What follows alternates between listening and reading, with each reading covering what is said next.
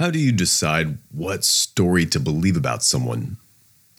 Well, of course, you usually tell yourself that you want to believe the truest story, and you try to look at the facts. But what if there seem to be reliable facts that directly contradict each other? How do you know what story to believe? Doesn't it often just come down to a hunch, an intuition you've developed about what kind of character this person had? But sometimes, of course, maybe there's conflict and contradictions within that character that you have to consider. And maybe that person could have done either of those things. Plutarch had to work from the sources that he had at his disposal, and most of the histories he found written about this period were written by Gaius Marius's enemies, people like Sulla, who wrote his memoirs about this period. Rutilius Rufus, the Stoic, also wrote a history covering these events. Posidonius of Rhodes did too. He was Rufus's friend, a philosopher, a Stoic. Posidonius, a man who was on intimate terms with Metellus Numidicus. Even Catulus, Marius's co-commander, wrote his own version of things. Plutarch cites him.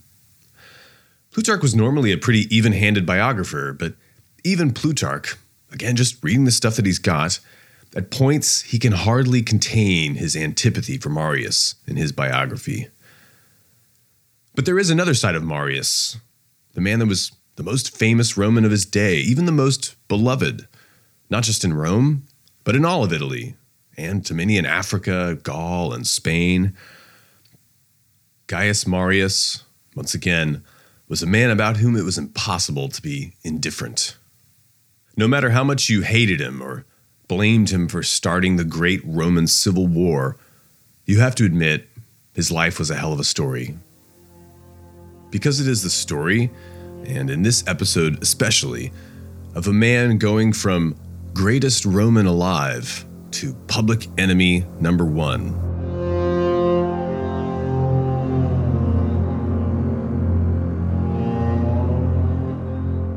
Hello, and welcome to another episode of The Cost of Glory, where it is our mission to retell the lives of the great Greek and Roman heroes in order to sharpen ourselves for the present. We use as our guide Plutarch, the writer of the Parallel Lives. This is part three of three of the life of Gaius Marius. Before we get started, a quick shout out to our show sponsor for this series. Once again, ideamarket.io, building a new incentive structure for facts and truth on the internet. Also, we have a guest narrator for this episode. He's a friend of mine. His name is Justin Murphy. Justin and I have in common that we are former academics, and Justin is the host of the Other Life podcast, which is dedicated to philosophy, science, and technology at the frontiers of internet culture. He's got a great thought provoking newsletter with more than 5,000 subscribers, and I subscribe to it and highly recommend it. And Justin and the Other Life podcast team also sponsor a large and growing community of independent intellectual entrepreneurs. It's called Indie Thinkers. It's now built around an accelerator program. And you can check out his website, otherlife.co, for the newsletter and the podcast. And also, the community can be found at indiethinkers.org, or you can find Justin on Twitter at JMRPHY. And those links are all in the show notes. And thanks, Justin, for being a fan of The Cost of Glory. When we last left Marius, he was seemingly at the height of his career. He'd climbed to the top by becoming the man that the Romans needed most in their hour of trouble. Marius had an acute sense of timing, both in seeing rare political opportunities and in knowing just when to strike his enemy on the battlefield. And he used this sense to take control of the war with Jugurtha and then to defeat the northern barbarians, the Teutones and the Cimbri.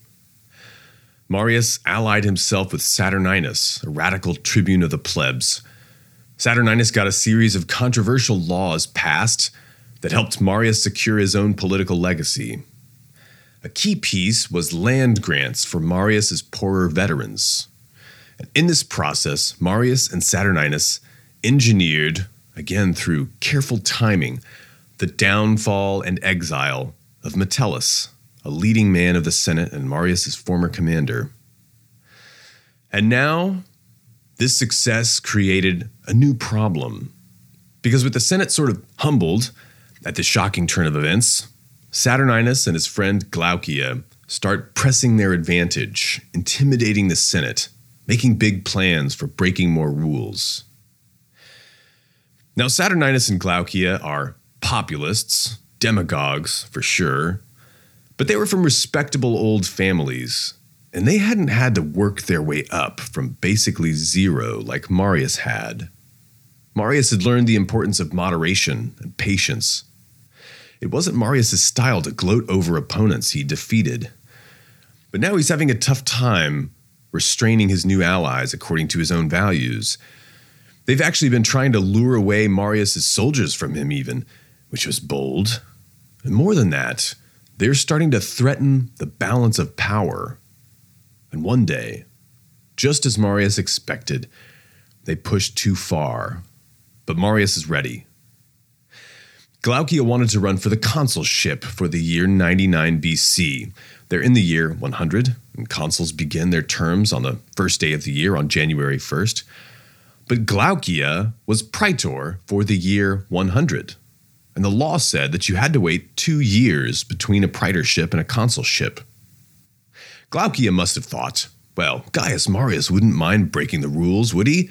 He was in his fifth consulship in a row, his sixth overall. That was pretty egregious. But you know, from Marius's perspective, what crisis so great was facing the state now, and what special competence so extraordinary did this Glaucia guy bring to the table that he should show such contempt for political norms? Hadn't Marius's own success shown rather that if you want to break the rules in the political game, you'd better find a different, better rule to break them with? I mean, you can't just ignore them. And Marius, as one of the consuls, had all the say in the matter, because it's the job of the current consuls to preside over the elections for the next year's consulship. So Marius and the other consul, who was a buddy of his, they formally disallow Glaucia's candidature. Glaucia is furious, and so is Saturninus. But instead of accepting a defeat, and learning some patience, they just push harder. And on the election day, they decide to bring their huge mob of supporters into the forum and propose Glaucia for candidature anyway. He's a write in, you could say. And they're implicitly daring anyone to challenge them right in front of Marius's face. Arrogance. Now, one of the other candidates was massively popular and he was elected immediately. Marcus Antonius, who was a friend of Marius, a senior guy in the Senate. Actually, that's the grandfather of the famous Mark Antony, friend of Julius Caesar. But then the second spot in the consulship is up for contest. And as the votes come in, it starts looking like a toss up between the write in Glaucia and another man who was a longtime friend of Marius. His name was Memmius, and Memmius was an old supporter of Marius. He was a tribune of the plebs years ago when Marius got elected consul for the first time. Memmius was instrumental in Marius's electoral victory, his first one. He helped the urban poor come over to Marius's side. Memmius was a solid politician, and he was a threat to Saturninus and Glaucia because he basically stood for everything they did. He was just older and more respectable, and he was in their way. Memmius and Glaucia are there in the forum as the votes are getting counted, and, well, harsh words are exchanged, and a riot breaks out.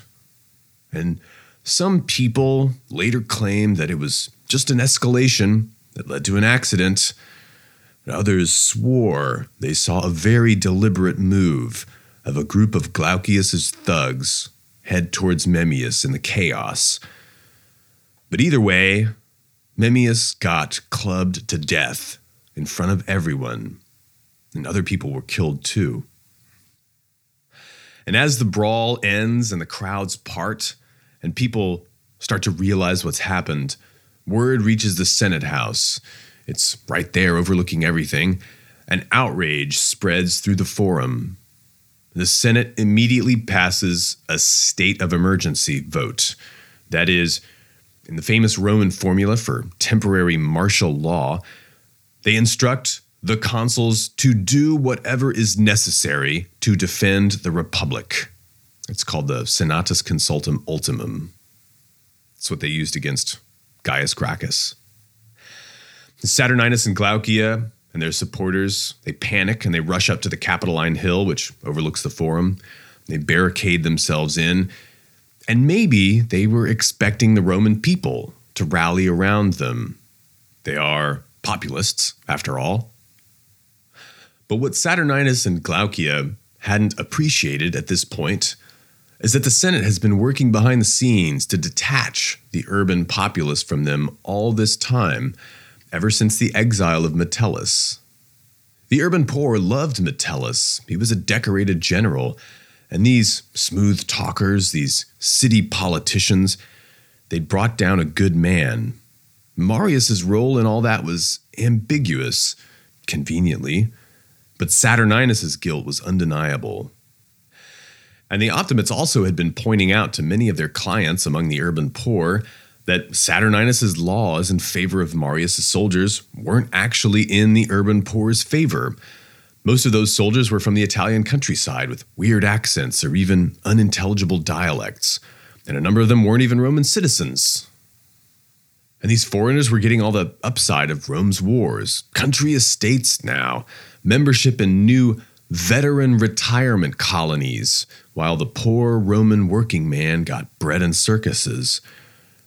And the plebs loved poor Memmius, too, for that matter, the dead candidate. And so there was no uprising, no protest against the state of emergency action. The plebs did not come to the aid of Saturninus and Glaucia and their small band of diehards. Instead, the Senate personally marched out of the Curia, the Senate House, carrying clubs.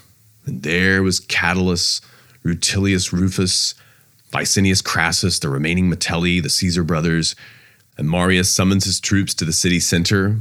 He sieges the Capitoline, cuts off the water supply, and he did his best to seem reluctant, especially in public, wringing his hands and such.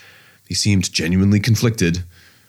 And it's not that he was happy to lead this crackdown against his old friends, but they really left him no choice, hadn't they?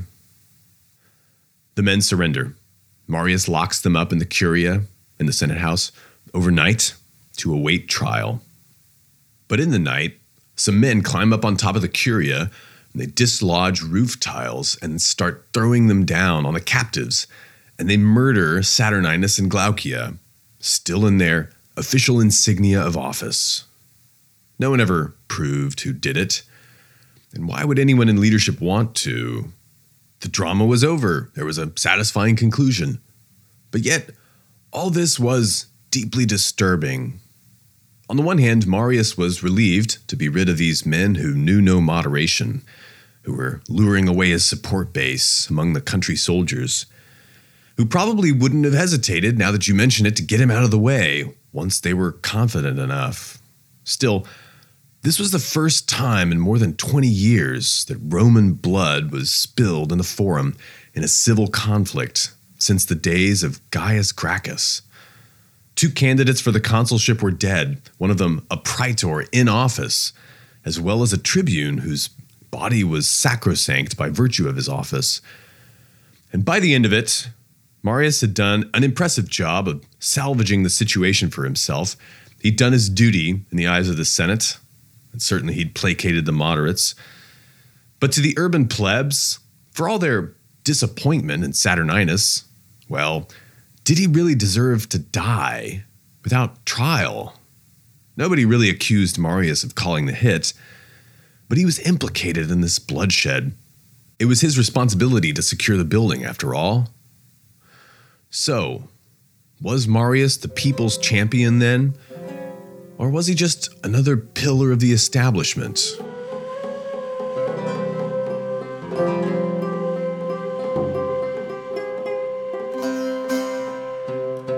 On the surface, the next decade was much quieter. Marius settled into a role he felt more comfortable in when he was in the city the quiet elder statesman, exerting his influence behind the curtains of whatever show was going on on the stage of the Senate or the Forum or the courts. And he'd acquired by now a deep bench of supporters, men he had brought to prominence, whether by promoting them through the ranks of the army or supporting them in elections, doing favors, pulling strings. He had a house built right near the forum, so it would be easy for his clients and proteges to come to him. And he preferred to let these younger guys fight his political fights for him in public. He would pick the causes and coach them through the tactics.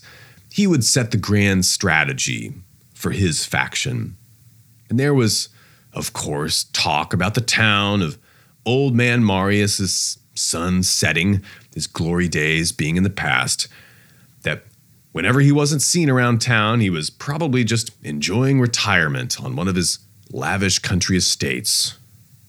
They were fools. They had no idea. And they hadn't seen anything yet. Right? Still, as he approached age 60, how much time did he have left? So, when the Senate eventually voted to recall Metellus from exile after Marius did all he could to prevent it and failed, he decided that now was a good time for him to get out of town for some research. He announced that he wanted to finally fulfill a vow that he had made before a battle to a certain oriental goddess, the great mother Cybele, who had lots of temples in Asia Minor, and so he departed for the east for Asia. But what Marius was really doing was scoping out the East, collecting intelligence, making contacts. Rome had a province called Asia, basically consisting of the western coast of Turkey today and its hinterland. It was acquired relatively recently. It was the furthest east that Rome had come. And there were tensions Italian businessmen were getting filthy rich in the province of Asia. Some of them were Roman equestrians, some of them not even Roman citizens at all. These guys were some of the core members of Marius's network, and they were the ones who held various government contracts in Asia, most especially the contracts to collect the taxes. They were called publicans. Very little oversight. It didn't have to be a dirty business in theory, but it often was, especially when it was lucrative. Savvy Italians, backed by fear of Rome, unhappy, over extracted locals. And some of you may be familiar with the story of the publican and the Pharisee from the New Testament. And tax collectors were really loathed. And then there were these neighboring kings who perceived all of this. Some of them were client kings, but to most of them, Rome seemed very far away these days indeed, detached, distracted. It was a tinderbox. And Marius, with all his experience in Spain and Africa, may have been one of the first Romans who saw the writing on the wall. Take Numidia in North Africa. It was once like much of Asia Minor little oversight, independent client kings, some tax farming in areas Rome directly controlled. But now it effectively had a permanent Roman garrison, Roman military colonies right in their neighborhood. The Romans had a much tighter grip deeper into Africa now. And in Asia, Marius was happy to see his businessman friends get rich, but it was abusive and it couldn't last forever. Wasn't it inevitable that Rome should control these areas more directly? For the sticklers, wouldn't that actually be the best way to curb abuses? But more importantly, wasn't it the divine destiny of Rome to simply rule these people? But for Rome to take more control in Asia, they'd have to be faced with a real war. Well, one king in particular, Mithridates, the king of Pontus, was extremely energetic and ambitious, and he'd been pushing his boundaries further and further out at the expense of his neighbors. He was very popular, and Marius saw in him maybe another potential Jugurtha.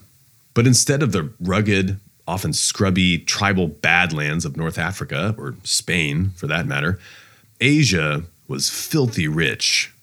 Its great cities had been accumulating wealth for half a millennium since the days of Croesus and Cyrus the Great, king of the Persians.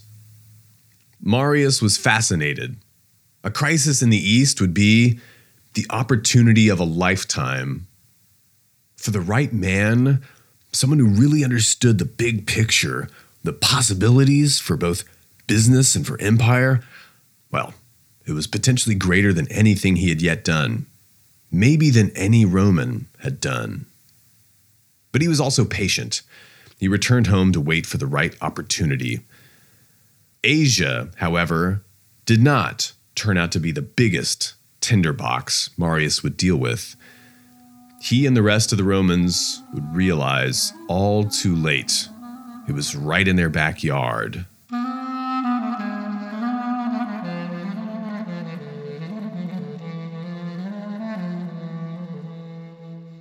In different circumstances, if they had been born Roman citizens, many of Marius's friends might have attained to the status of a Metellus or a Scipio or, who knows, a Gaius Marius.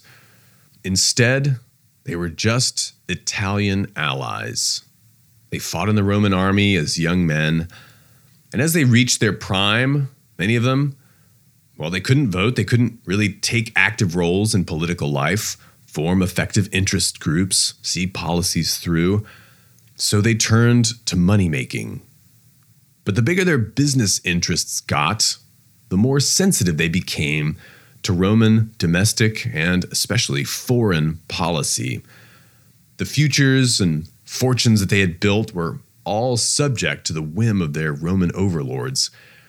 Now, as Marius saw it, he was the man best positioned to help them not just the rich ones, but the common soldiers among the Italian non citizen allies, too. The regular guy. He was the Italians' man from the bottom all the way up to the top. He could speak their languages, he knew their local lore, he honored their weird, rustic versions of the gods, and he was always looking for ways to do them favors. He managed to get three Italians enrolled as citizens in every veteran colony he founded these were how his military land grants were mostly organized into colonies. And three per city was nice, and they became very good friends with Marius. But it was a drop in the bucket. The other Italians weren't satisfied. Every five years, Rome would conduct a census. And they would elect two censors for the year to do it. And the censors besides being able to eject people from the Senate for licentious behavior, they had the power to add and subtract citizens from the registers. Marius managed to help two of his friends get elected to that office in 97 BC. One of them was Marcus Antonius, the consul from 99. And it wasn't hard to persuade these men to adapt more lenient policies on adding new citizens to the register. And so, here and there, gradually, many wealthy and prominent Italians became Romans over the course of that census. But then there was a pushback in the following years. The Optimates see that Marius and his faction are the main winners in all this because these rich Italians immediately join the equestrian ranks and they become staunch Marians.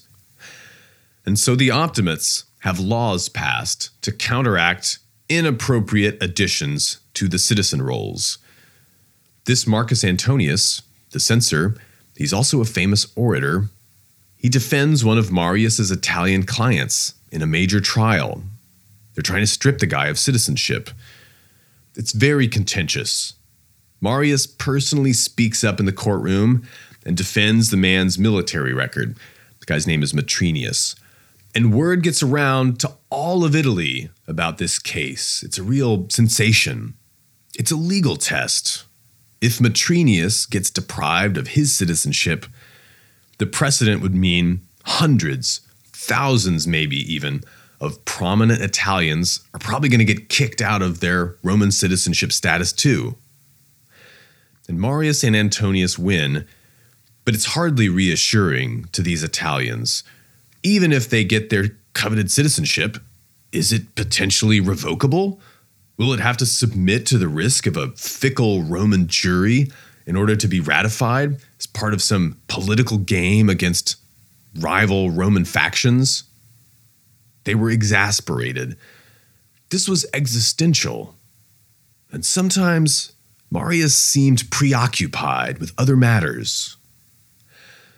There were more political trials against Marius's younger proteges.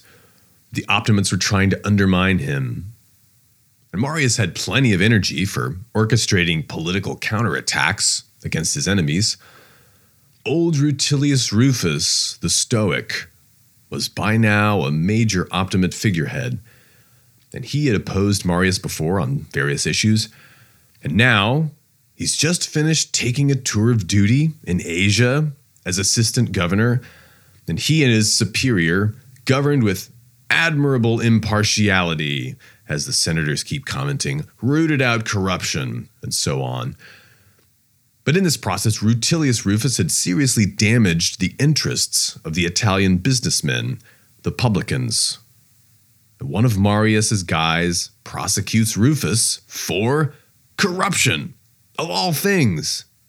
It's widely regarded as nonsensical, but nonetheless, Rufus gets convicted because, according to an old law of Gracchus, the equestrians are the ones who get to staff the jury in corruption trials. Everybody sees this as payback. For Marius, though, it isn't personal. You could hardly even prove that prosecuting Rufus was his idea. And anyway, he was simply standing in the way of progress. And so Rufus spent the rest of his days in exile in Asia, writing his own version of Roman history. And of course, he wrote it in Greek. And Marius had his mind on many other matters personal rivalries. One man in particular was building a name for himself around opposition to Marius. It was his old mentee, Lucius Cornelius Sulla. Sulla was becoming a darling of the Optimates, and he knew how to tap into the jealousy and resentment the nobles felt toward Marius and his populares faction. King Bocchus, the Numidian, was the Romans' new ally in North Africa since the end of the war with Jugurtha, and he was a personal friend of Sulla. And he wanted to make a gift to the Roman people. Sulla instructed him to commission a gilded statue group to be placed prominently on the Capitoline Hill with the Senate's approval, depicting the goddess Victory and next to her, a historical scene in which Bocchus was depicted handing over Jugurtha to Sulla. Sulla was implicitly claiming the credit for the victory in the Jugurthine War. He even had a ring made depicting the same event, and he would show it off at parties. Oh, it was the talk of the town among Roman high society. It was extremely irritating. But all of Marius's plans for patiently integrating the Italians on his own terms ended up getting violently disrupted from an unexpected quarter in 91 BC.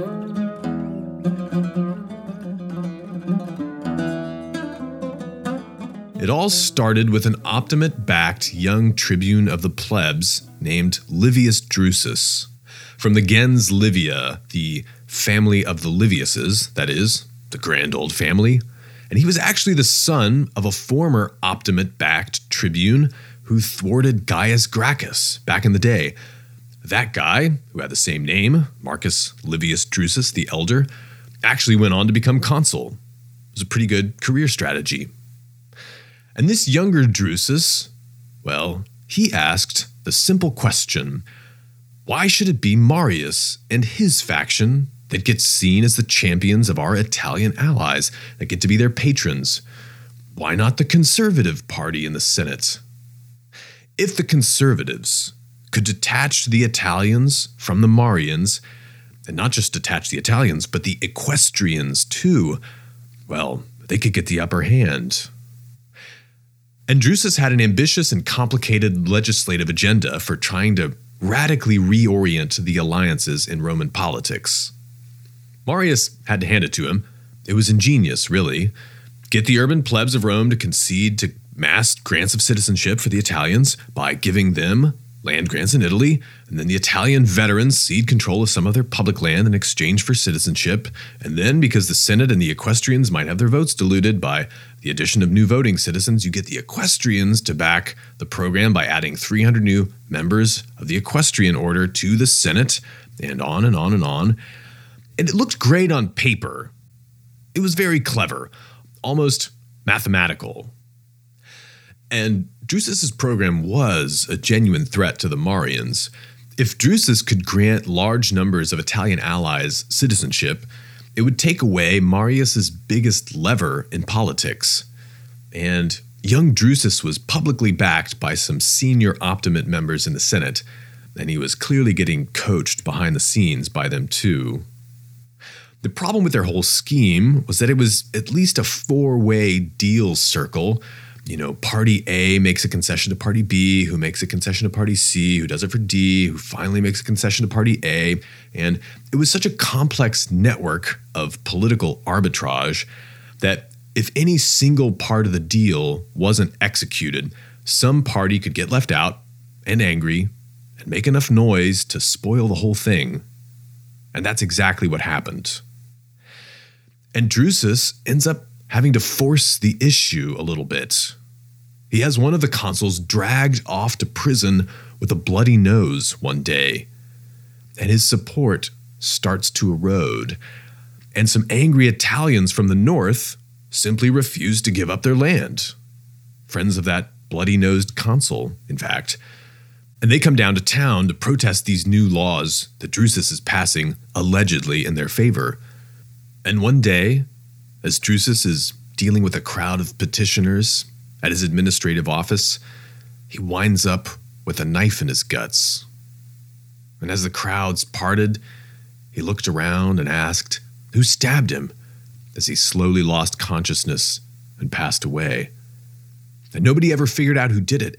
And there were so many discontents in every party that it was impossible for the popular narrative to even settle on a suspect. But the death of Drusus instead of being the end of conflict, becomes the very opposite. Because even though Drusus had made himself hated from nearly every quarter in Rome, he actually had gathered major support from the Italian countryside, and most of the top politicians in Rome had underestimated how much. Marius had been urging patience among his Italian friends. Your time will come, just trust the process. But after what happened to Drusus, the Italians were done with patience. They were done being the political pawns of Roman politicians. They decided to take their fate into their own hands. And so a number of important allied Italian cities secretly exchange oaths and hostages among themselves. Italian men who've led divisions of soldiers in the Roman army in Spain and Gaul and Africa, men who have amassed fortunes doing the business of empire, who now have the means to finance something truly daring they start meeting in conclave, laying plans, analyzing the map of Italy. There hasn't been a war on Italian soil for more than a hundred years since Hannibal's invasion. All the living knowledge of strategic strongholds and pinch points and military routes and vulnerabilities in these areas, it all kind of died off in previous generations. History had to be consulted. How would the Romans be coming at them? What other cities would join in the revolts once the core rebels had scored some victories? Where would their new capital be? Meanwhile, the Romans are so busy with their own civil conflicts that they fail to notice any of this going on. And by the time someone did notice, the Italians have been planning things for months.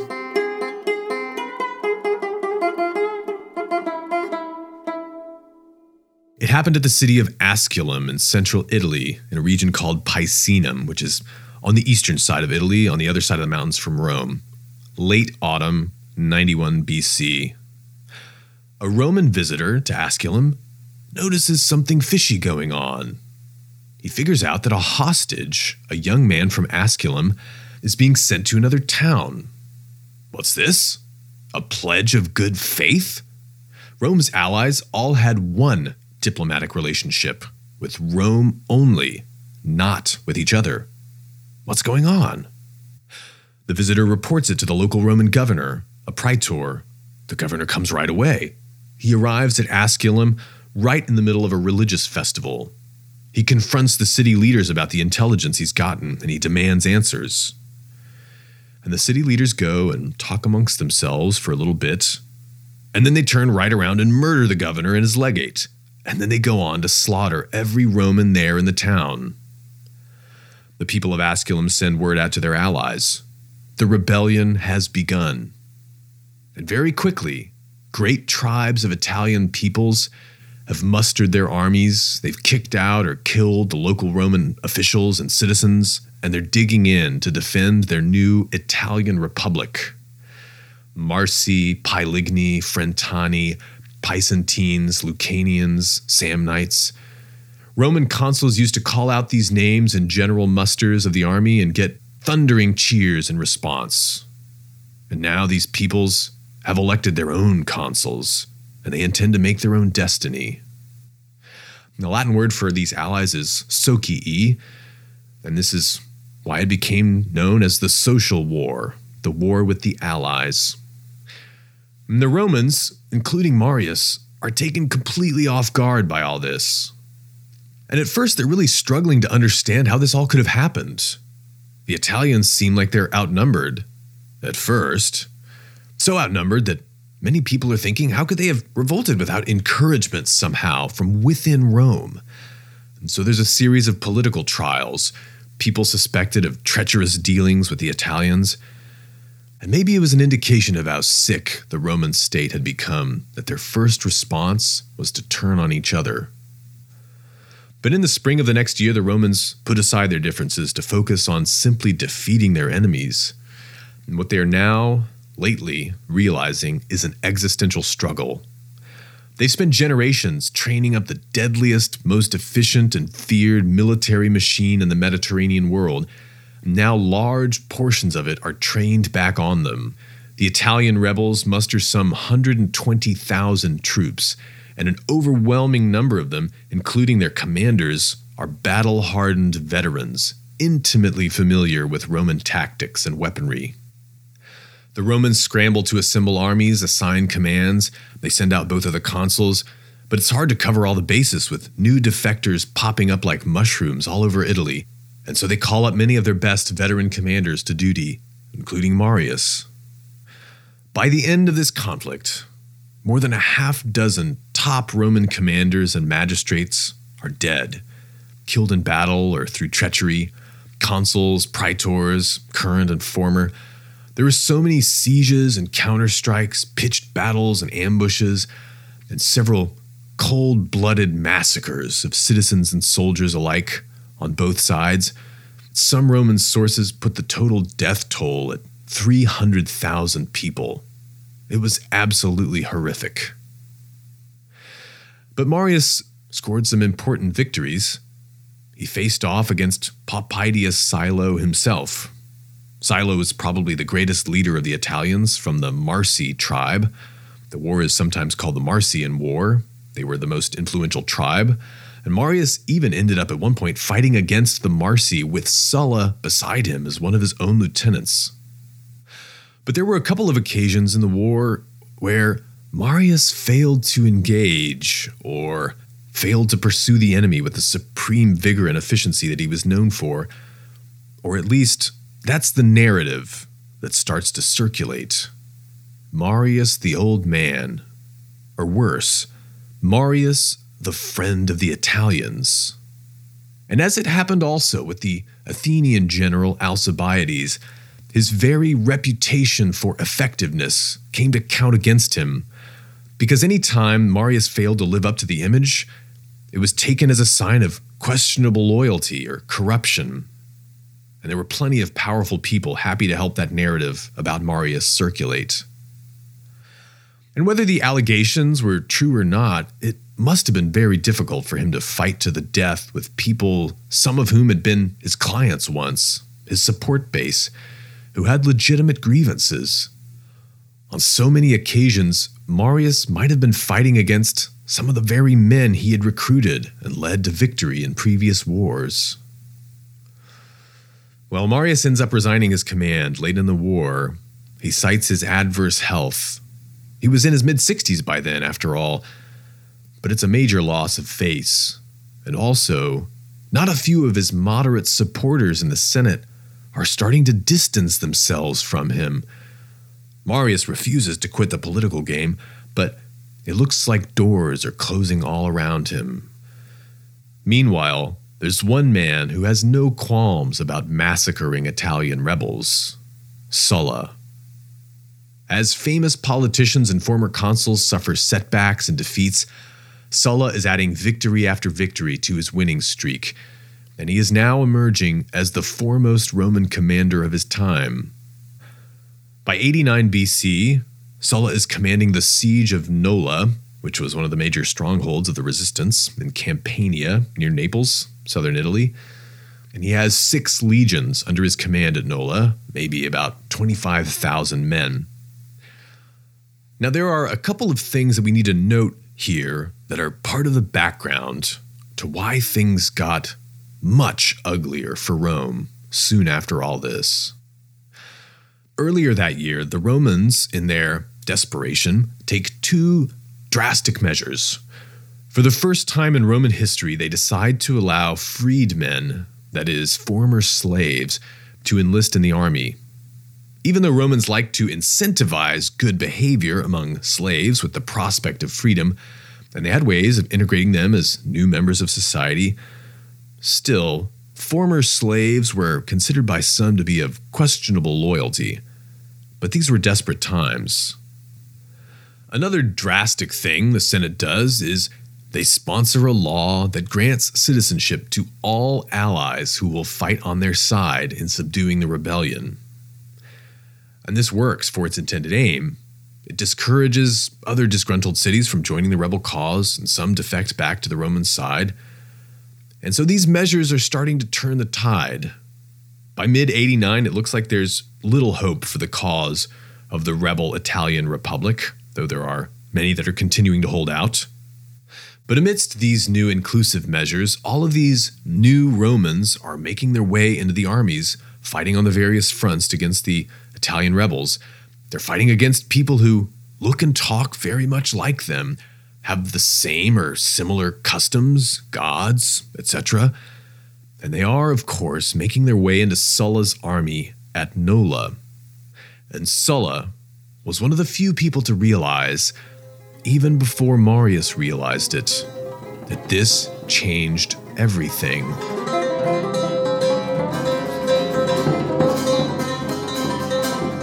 Up to this point in the story, we've seen civic unrest, violent disruptions, the kettle boiling over now and then, but the violence has always been somehow defused. And now we've seen war with the Allies, the social war, but this wasn't civil war. If anything, it brought the quarreling parties at Rome together in a common cause. But the internal tensions were still there. What was it that brought about the first great Roman civil war, kicking off half a century of unprecedented internecine bloodshed and the strongest polity that the West had ever seen. Well, here's how it began.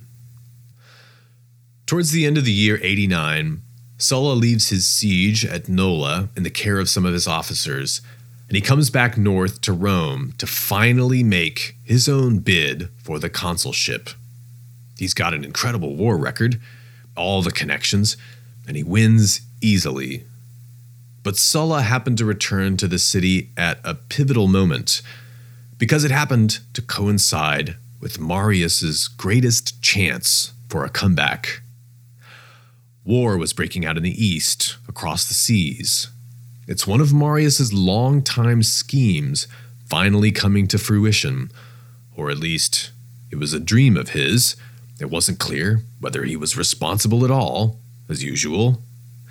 But one of his close associates, Manius Aquilius, as ambassador to the east, to the region of Asia Minor, modern day Turkey, he had provoked the king of Pontus, Mithridates. And let's save the details for the biography of Sulla about all that. But Mithridates responds by declaring war. and he sweeps into Roman territory in their province of Asia. And again, that's Western Turkey.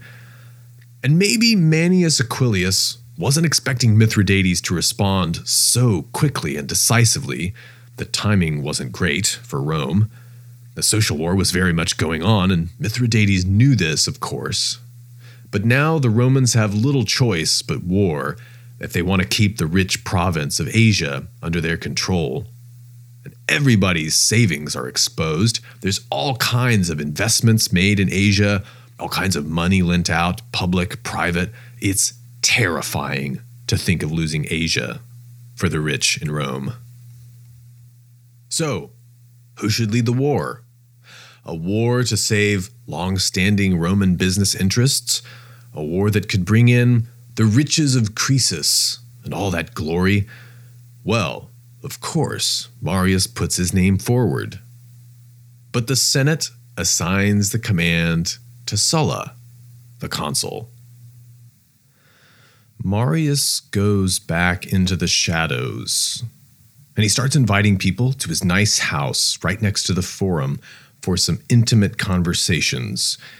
People who were still loyal, who hadn't suddenly become too busy for his company. And a few new faces, too. One of the people he talks to was another young tribune of the plebs for the year. His name was Sulpicius. And Sulpicius was actually a kid from a good family, a friend of a lot of the Optimates. He even prosecuted one of Marius's friends years ago. So what's he doing at Marius's house? Well, you see, when the Senate had made a mass decree of citizenship to the Italians at the height of the war, they had a creative plan for enrolling them into the voting registers. The Romans voted by groups, and laws were passed or candidates elected based on the number of groups that voted for them. Sort of comparable to the US Electoral College system. You win a majority in, say, 18 of the 35 groups, you win the election, no matter how many citizens were in that group. It was one of their strategies for weighting the votes of certain citizens heavier than others, such as the rich or the country folk. And so the idea was that the Senate had just to group all the new Italian citizens, a huge number of citizens, into a very small number of new voting groups. They were called tribes, sort of gerrymander them safely so that they wouldn't have too much influence. Sulpicius, though, was proposing instead to distribute them evenly into the existing tribes. It would mean that they would have substantial influence going forward. And the Italians love the idea, of course, and so do the Roman senators who have a support base among the Italians, like Marius and his friends. Sulpicius, though, at first he tries to convince his Optimate patrons that this is the best thing for the Republic, and if the Optimates do it right, it could serve their interests too. Drop it, kid, they say. Drusus tried. You think you're better than him? And so, long story short, they end up driving Sulpicius into Marius's arms. Marius tells him, Well, it's a good idea, but this will be tough. And Marius will help Sulpicius pass his law, but he will need something in return. All in good time. And so early the next year, with Sulla consul, Sulpicius calls the measure to a vote. And the Optimates summon their entourages and they protest and they mob the voting grounds. But Sulpicius has now got his own muscle 3,000 thugs that he's calling his anti Senate. And there's a face off. It's threatening to get violent, and the consuls, Sulla and his colleague, well, they together declare a suspension of public business. They have that right as consuls, actually, to effectively declare a national holiday on a whim, which would mean that no public business conducted on that day is valid. But this only escalates things, and violence breaks out anyway, and chaos spreads through the streets. The other consul's son gets stabbed to death. The kid was actually married to Sulla's daughter. And at this amazing moment, Sulla, by a strange twist of fate, finds himself running from Sulpicius's armed gangs and he flees into Marius's house near the Forum for refuge. And considering the aftermath, you have to wonder what was that scene like? What was Marius thinking, knowing what was about to happen? Well, Sulla slips out when the coast is clear, and he decides that in the circumstances, it's not worth trying to fight Sulpicius and his citizenship law. It's dangerous to stay in the city. And the next day, he lifts the suspension of public business and he leaves immediately to go join his army in the south. The social war is wrapping up, and he's just going to head off and fight Mithridates in the east come back and sort it out when he returns. So he thinks. And at Rome, Sulpicius's law passes in a plebiscite. And now, with Sulla gone, Marius makes his move. He calls in his favor. He has Sulpicius propose a law removing the command of the war with Mithridates from Sulla to Marius. Not so different from what he had done with Metellus, was it? Well, many elder statesmen in the Senate still disapproved of that incident, with getting the war with Jugurtha reassigned. And many other moderates in the Senate, they see that this was actually quite different from that occasion. Among many other factors, Marius was consul then, at least, this was crossing a much harder line and insulting a much more energetic man. Unfortunately, Marius isn't listening to the moderates anymore. He's barely on speaking terms with some of his old allies. And here was a chance for Marius to recover the legacy that had been waning since the Social War. Really, it had been waning since the Cimbrian Wars, hadn't it? Friends had left him, the younger generation barely knew why he was so special, and the temptation to try to get it all back, to exceed even his greatest achievements so far, it was just too great. The plebiscite is called, and with all the new citizens packing the voting tribes, Marius's citizens, many of them, many still loyal despite recent disappointments, the law passes. Marius to command the war with Mithridates. What was Marius really thinking? Was this command so desirable? Did he somehow deserve it so much more that it was worth forcing his will harder than he ever had? Well, next, Marius sends envoys to go bring the news to Sulla. They're supposed to take over the army from Sulla, await Marius's command, Then Marius starts exercising in the public parade grounds, the Campus Martius. He's doing horseback drills, he's throwing spears. He wants everyone to see that even though he's put on a few pounds over the years, he's still got the fight in him. And you wonder if Marius was training in the field that day when he got the news. The envoys are dead. Sulla is marching on Rome with his army 20,000 men.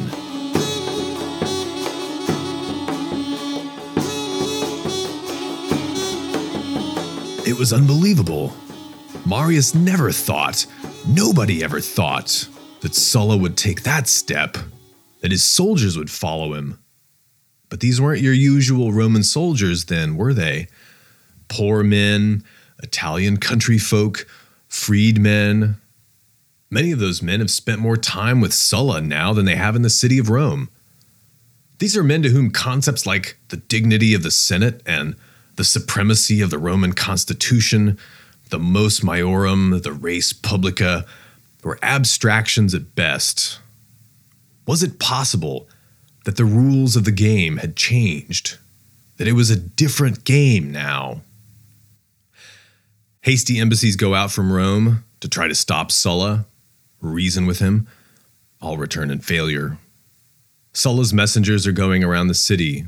Sulla intends to liberate Rome from its tyrants. Within days, he's reached the city walls. Now, according to Roman law, no citizen was allowed to bear arms within the sacred boundary of Rome, the city limits. They called it the Pomerium, basically coincided with the city walls. And even though there were violent scuffles in the forum before, you know, people carrying concealed daggers, that was illegal and those were criminals. and they would always have to fade back into the shadows somehow. But now, in broad daylight, under the shadow of the very eagles that Marius had made the Roman standard, under the supposedly lawful authority of a highest Roman magistrate, a consul, Sulla's soldiers force open the Esquiline Gate, and they march into the city, daggers, spears, swords, and all, pelted by roof tiles like an enemy invader. Sulla threatens to burn all the buildings down, and then the roof tiles stop.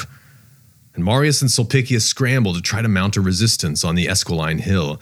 They even free some slaves and slap armor and swords on them, but they're no match for Sulla's veteran city sackers.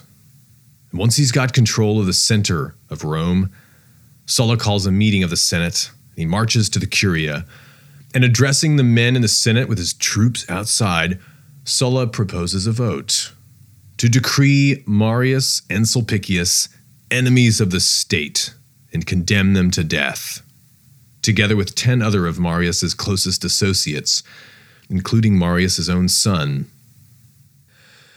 Maybe if old Metellus Numidicus were still alive, he would have objected, stood for principle. Scaevola objected, that was Rutilius's mentor, no great ally of Marius.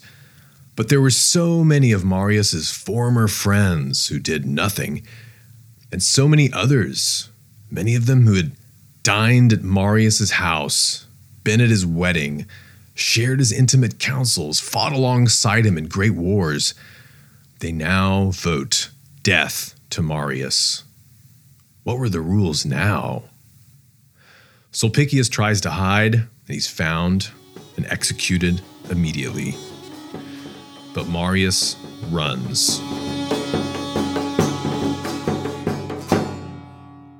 Marius rides down to the port of Rome at Ostia with a few companions. There were some close calls, but a friend gives him a boat and sends him off. Marius is headed for Africa. He has friends there, thousands of former soldiers. But the loaner boat isn't a proper ship, and they, they have to hug the coast as they head south.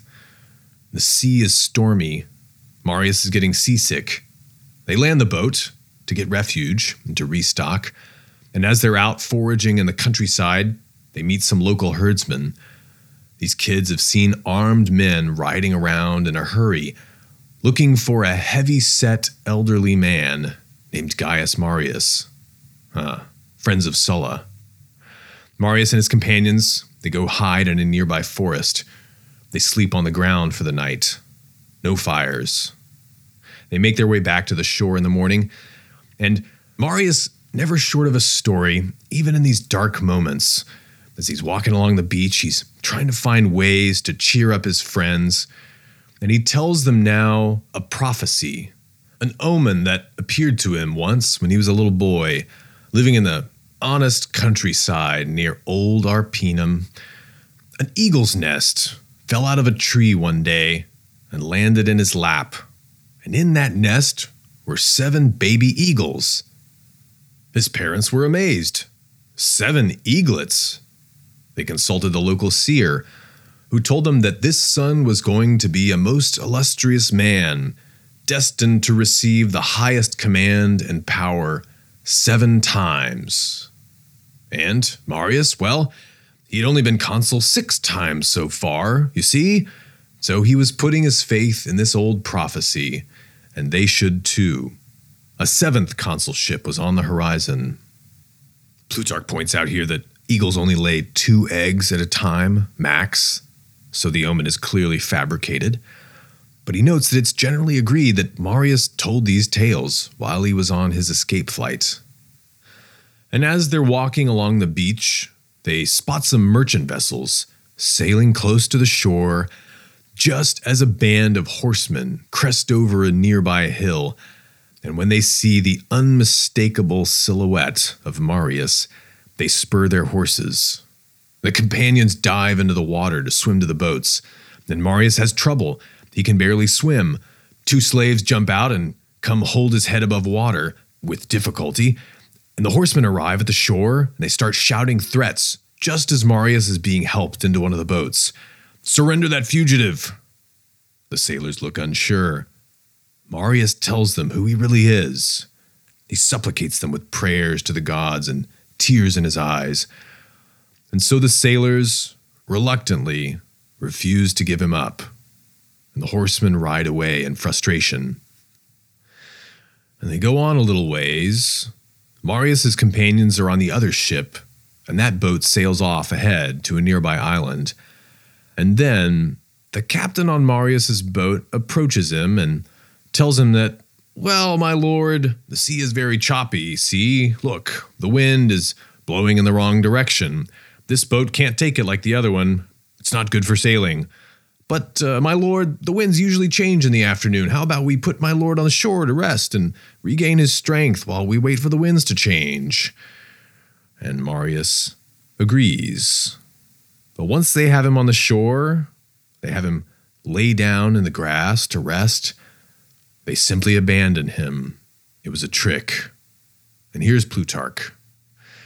Thus forsaken of all men, he lay a long time speechless on the shore, but recovered himself at last and tried to walk along, the lack of any path making his progress laborious. He made his way through deep marshes and ditches full of mud and water until he came to the hut of an old man who got his living from the lakes. At his feet, Marius fell down and besought him to save and help a man who, in case he escaped his present perils, would recompense him beyond all his hopes.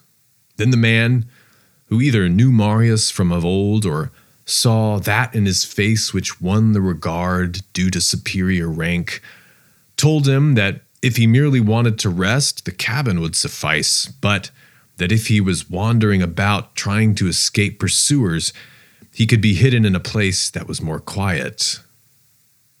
End quote.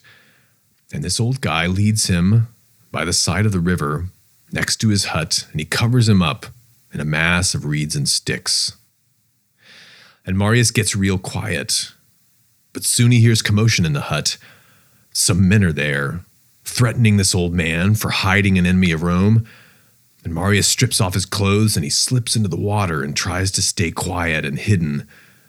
But they find him. And so, out of the swamp, they drag the vanquisher of the Cimbri, the savior of the Republic, Gaius Marius, naked and covered with slime. And they tie him up and they lead him to the nearby city of Minturno, and they hand him over to the town council. The officials put him under house arrest. It was actually in the home of an estranged wife of an old client of his. And the townsfolk have, of course, received official orders from Rome that Marius is to be executed immediately if found. And they hold a meeting and they resolve to obey the orders and put Marius to death. They call for volunteers to do the deed. No hands. Names of potential candidates for the job are called, but everyone refuses. And so the story goes they find an old Cimbrian warrior, a tough guy who was resident there for some business, and they put a sword in his hand and they send him into the house to finish it. And he opens the door to the room that Marius was staying in. It's dark. But we are told that the warrior saw the eyes of Marius sparkle as though there was a flame in them. And he heard a voice in the darkness. So then, do you have the guts to kill Gaius Marius? and the man backs away and he runs out of the house. And the townsfolk are, you know, standing there as he gets out and he looks at them and says, I can't kill Gaius Marius. And the townsfolk, stunned and then ashamed that this barbarian, a former enemy of his, should have more compassion than them and more reverence for the man who saved Rome they resolve to let him go and let the gods decide his fate. They even escort him down to the port, and a friend of his furnishes a ship, and Marius sails to Africa. Marius lands in the vicinity of Carthage, the once proud city, once Rome's greatest foe, that his first commander, Scipio Aemilianus, had reduced to rubble nearly 50 years ago Now it's located in a Roman province. And here's what Plutarch says happened next. The Roman governor of Africa at this time was Sextilius, a man who had received neither good nor ill at the hands of Marius, but whom, as it was expected, pity alone would move to give him aid. Hardly, however, had Marius landed with a few companions when an official met him, stood directly in front of him, and said, Sextilius the governor forbids thee, Marius, to set foot in Africa. And if thou disobeyest, he declares that he will uphold the decrees of the Senate and treat thee as an enemy of Rome. When he heard this, Marius was rendered speechless by grief and indignation, and for a long time kept quiet, looking sternly at the official. Then, when asked by him what he had to say, and what answer he would make to the governor, he answered with a deep groan Tell him then that thou hast seen Gaius Marius, a fugitive, seated amid the ruins of Carthage.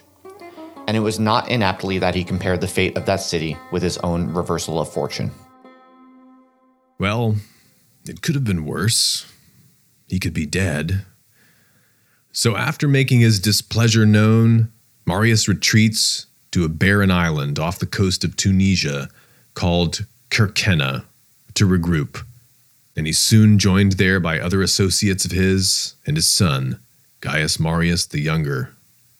And on that desert island, Marius had a lot of time to reflect. He had just seen the greatest city in the world fall in a military coup. There had been disturbances before, but never a Roman army capturing Rome. What had happened? Was Marius to blame? Yes, perhaps he regretted the plebiscite in retrospect. But how could Marius be the one to blame when Sulla was the man who had broken the most fundamental rule of all that a Roman is a Roman and you should not wage open war on your own countrymen? Opimius was hated and eventually driven into exile because he broke that rule in murdering Gaius Gracchus. Saturninus and Glaucia failed because they tried to literally destroy their enemies. Marius didn't want to destroy the Optimates. He wanted to beat them at the political game, to extract from them that most important thing in the world respect, not kill them. And this is how they repay him?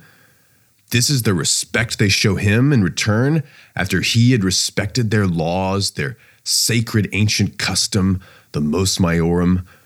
Marius didn't want to break the law. He loved the law. It was laws that had raised him up from obscurity to glory. And now the august Senate has voted a death sentence to their greatest member, to the greatest respecter of the laws, Marcus Antonius, the Caesar brothers, his kinsmen, Licinius Crassus, and that snake Catulus. They'd all turned against him. They cast their votes. So that was where things ended up. But soon, reports start coming back about what's happening in Rome. It's starting to look like Marius isn't out of the game yet. Sulla abrogated Sulpicius' laws and then left the city. He went east to fight Mithridates. Before that, he allowed the consuls to be elected for the following year. How nice. The illusion of freedom. One of them was Octavius, an optimate, a real stickler for the rules and propriety and the other was a man named Cinna. This was promising. Cinna was in Marius's orbit, not that they were all that close. Cinna was from a top family, old money, old glory. But Cinna was like minded with the late Drusus and the late Sulpicius. He really got the Italian problem. And as soon as Sulla left town, Cinna started pushing to have Sulpicius's Italian voter registration laws passed again. And on the day that they were set to vote, there was, predictably, a riotous face off between opposing factions in the forum. And the consul Octavius, a man of famous religious scruples, ironically, led troops into the forum to crack down on Cinna and his supporters, and he drove them out of the city they killed hundreds in the process. After that, dozens of prominent men left the city in fear. And these are events that we've narrated in more detail in the life of Sertorius, who was there long before he became the greatest Roman rebel. Cinna is going around Italy now, raising new conscripts from the newly enrolled Italian citizens of Rome. He's planning to take back the city, Sulla style, if he has to. And Marius must have been imagining all along what he was going to do if he got back. Well, Marius gathers his friends on the desert island of Kerkenna and he brings them up to speed. They get word to the many Marian veteran colonies in North Africa. The Republic needs you in its darkest hour. And they sail for Italy, for the north, where Marius has a lot of supporters. And after they land in Tuscany, Marius marches south. And his little army grows along the way as he gathers people to him. Some soldiers are old veterans of his, most, though, are new recruits from among the hopeful new Italians, sturdy farmers. Okay, maybe a few were shepherd boys who could barely grow a beard, but Marius could work with that. They had potential. And if he picked up a few freedmen and freed a few slaves even along the way and armed them, well, these were desperate times, weren't they? And soon Marius receives a formal invitation from Cinna Come, Marius, help us to liberate Rome from its oppressors. Excellent. Of course, how could Cinna decline to invite Marius after Marius had, well, sent letters to him, letting Cinna know that he was in the neighborhood?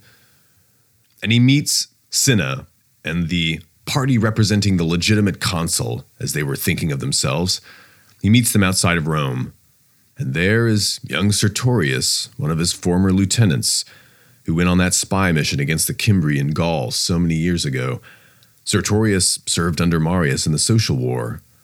He looked uneasy, somehow, not entirely happy to see his old commander. Well, the rest were. Besides these guys, all of Marius's old crew was there Papirius Carbo, Flavius Fimbria, many others the exiles were reunited. And Marius came dressed for the occasion. He hadn't cut his hair since he left. It had been something like a year. And Cinna had promoted him to proconsul, and he tried to give him a proper robe of office and suit of armor. Marius declined. He preferred his rags and his filth. For, as Plutarch says, he wished that men should pity him but with his appeal for compassion, there was mingled the look that was natural to him and now more terrifying than ever. And through his downcast mien, there flashed a spirit which had been not humbled, but made savage by his reverses. And so the senators who remained in the city and Octavius, the other consul, they tried desperately to raise forces, to send out calls for help to Sulla in Asia to the younger Metellus, who was fighting a bitter war to the death with Samnite rebels in the south. But no, it was impossible for anyone to get away. No help was coming to Rome from afar. One general, a mercurial ex consul named Pompey Strabo, who was actually the father of Pompey the Great, he waited on the sidelines until the very last minute to declare his loyalties, and he ended up siding with the party in the city so that gave them enough hope to refuse to surrender. And now, Marius, with the military experience he has, there's no question in his eyes who should run this unpleasant operation. And Cinna wisely defers to him as the de facto commander. So now, with his enemies in the city and his most violent partisans with him, cheering him on, Marius engineers a merciless siege on the city of Rome.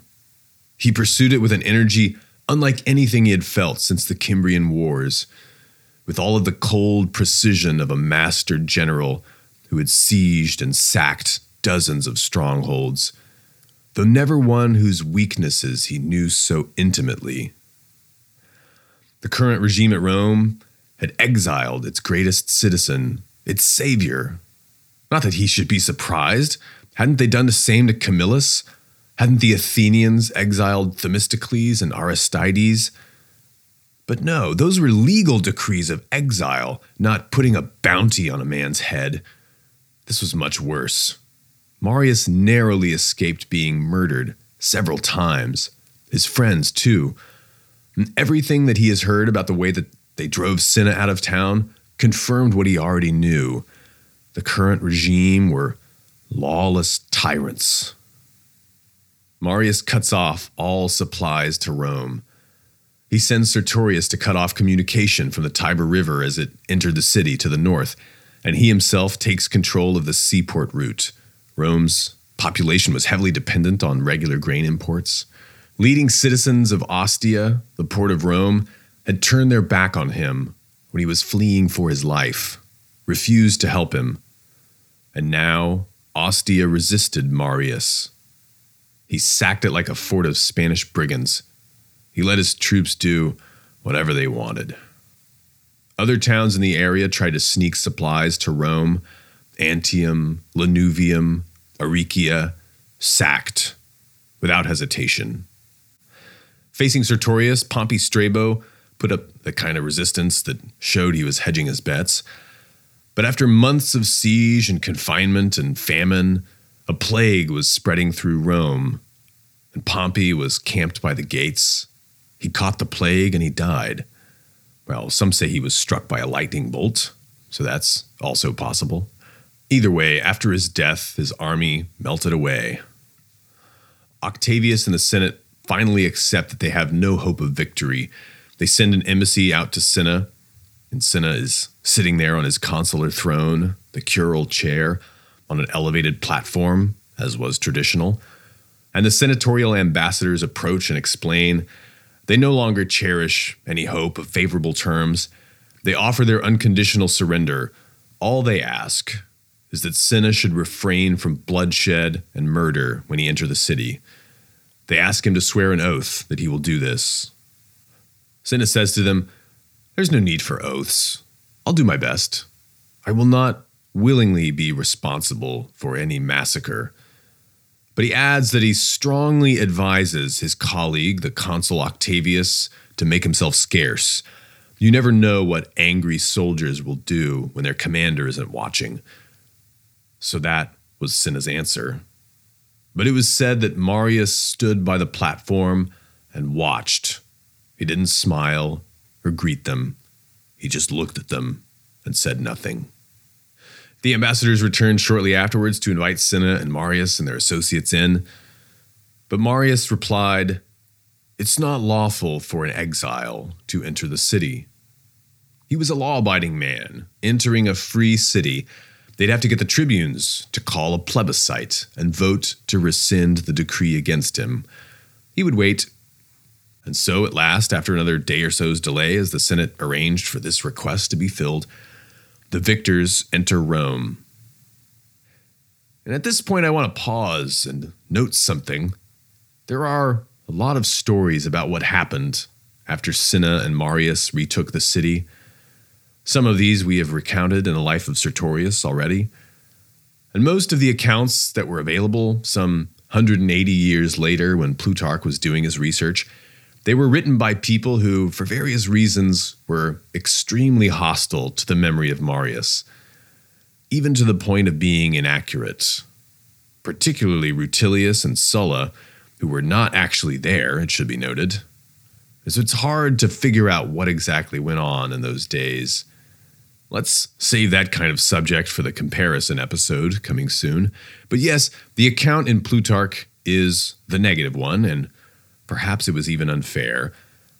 However, whatever the conflicting stories, there can be no doubt that, for some people in Rome at least, what happened next was a fulfillment of their worst nightmare. Octavius the consul, who once drove Cinna out by force of arms, refuses now to leave the city. And we're told that in his last days he gave himself over entirely to the superstitions he was inclined to soothsayers and books of riddling ancient prophecies, promising him everything would be okay. And he was warned. One of Cinna's lieutenants was approaching with his horsemen, but he sat and waited on his consular throne. He was dragged off it and decapitated.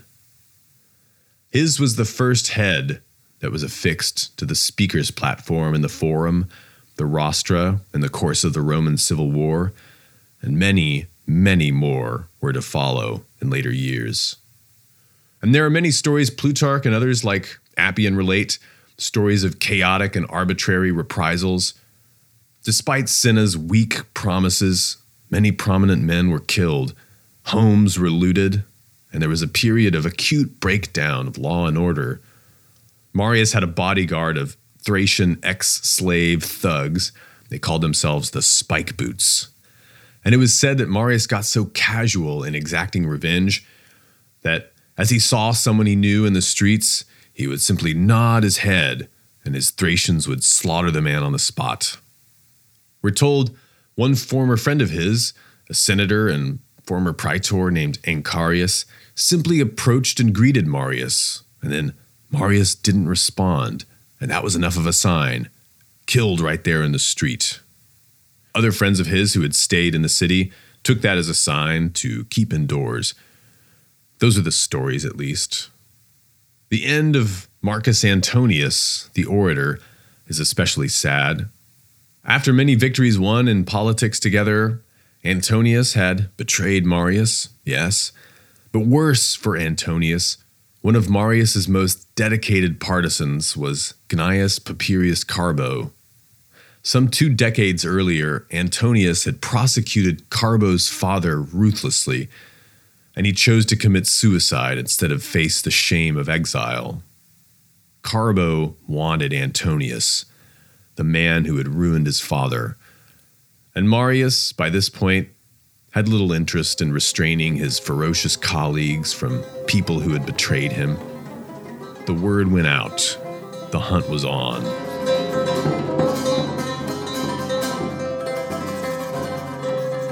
Antonius fled to the house of a friend of his, a man of modest means, who was eager to help him and hide him.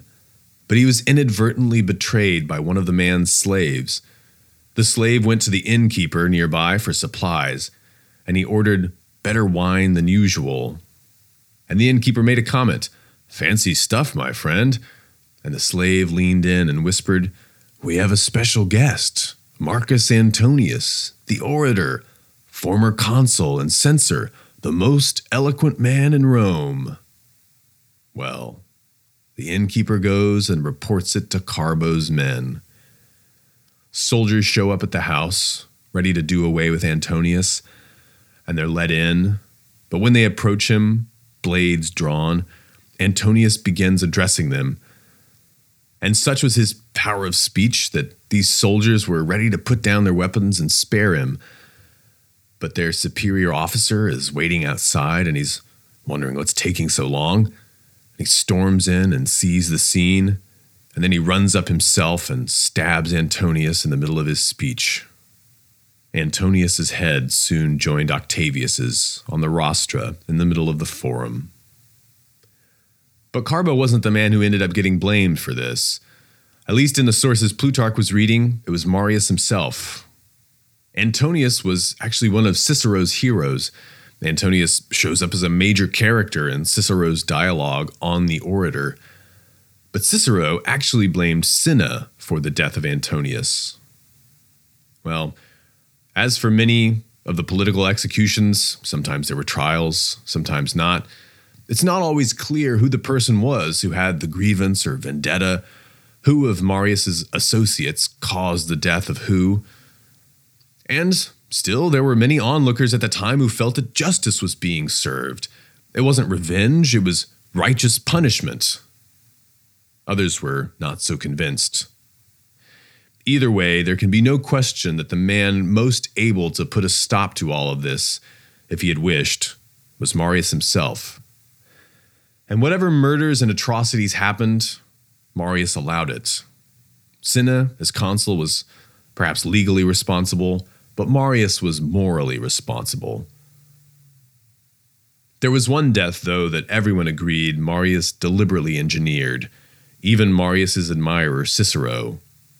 It was his former colleague, the man by whose side he had defeated the Cimbri and rode in triumph with through the streets of Rome, Catulus. Catulus had voted death for Marius after Sulla stormed the city. And now friends of Catulus came to Marius. Excuses were made. Sulla was forcing their hand. They pleaded for clemency, but instead, accusers were produced to initiate one of the many political trials. The charges were grave high treason. Marius controlled the jurors. The outcome was certain. Catulus decided to spare them the effort. He locked himself in a room with no vents or windows, lit a charcoal fire, and lied down to his final rest. After five days of terror for the enemies of Cinna and Marius, it was Sertorius and Cinna who reestablished order in the city, and they actually ended up rounding up and executing Marius's spike boots, the thugs who had turned to unrestrained plundering now. We hear no reports of Marius giving his permission, nor of him retaliating. Fourteen names are known of the men who were killed in those days, though there were probably more than that. And the house of Sulla was burnt down to the ground.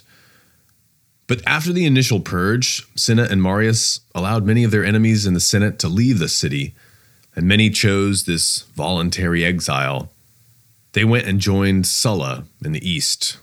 Sulla was busy sieging the city of Athens for allying with Mithridates.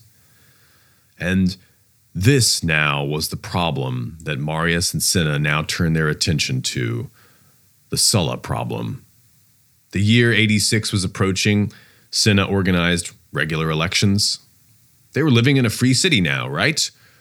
But there were only two candidates for the two consul slots Cinna and Marius, and they both won. Cinna, his second consulate, and Marius, at last, his prophesied seventh consulship. And Cinna was going to handle domestic affairs, Marius foreign, and Marius began making his preparations.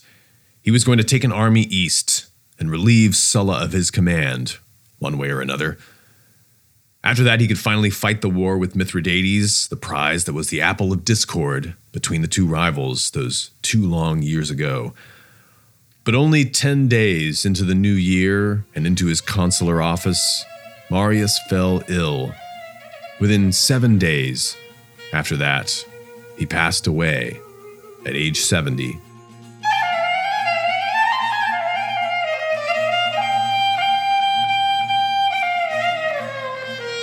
And maybe it's not surprising there are many conflicting versions even of the final days of Marius.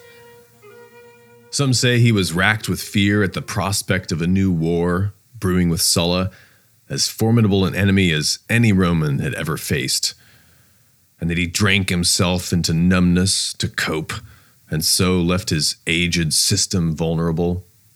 And then a fever did the rest. Others say that he became delusional and hallucinatory as the fever progressed, that he imagined he was already commanding the war with Mithridates, calling out orders and battle formations from his sickbed. But many other reports say that Marius died in peace, with his virtue and his dignity intact. And among the lurid morality tales of the end of Marius, accounts of mental breakdown brought on by multiple forms of excess, Plutarch does relate one more sympathetic account, passed on to history by some of Marius's friends. A certain Gaius Piso, he says, a historian, relates that Marius, while walking about with his friends after supper, fell to talking about the events of his life, beginning with his earliest days, and after recounting his frequent reversals of fortune from good to bad and from bad to good, said that it was not the part of a man of sense to trust himself to fortune any longer. And after this utterance, he bade his friends farewell, kept his bed for seven days consecutively, and so died.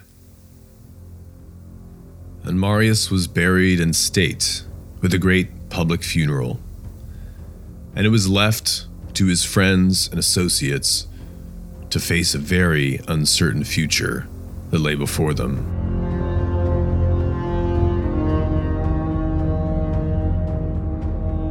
Thanks for listening. If you want to honor the memory of Gaius Marius and what he stood for, or perhaps the many victims of his rise and retribution, share this with someone. And stay tuned for fuller analysis of the lives of Marius and his parallel Greek companion, Pyrrhus, in the comparison episode, coming soon. Before that, we'll have a brief aftermath episode next week with some takeaways. This episode has gone long enough as it is, so I've saved some of the more philosophical reflections for then. In the meantime, stay strong, stay ancient. This is Alex Petkas.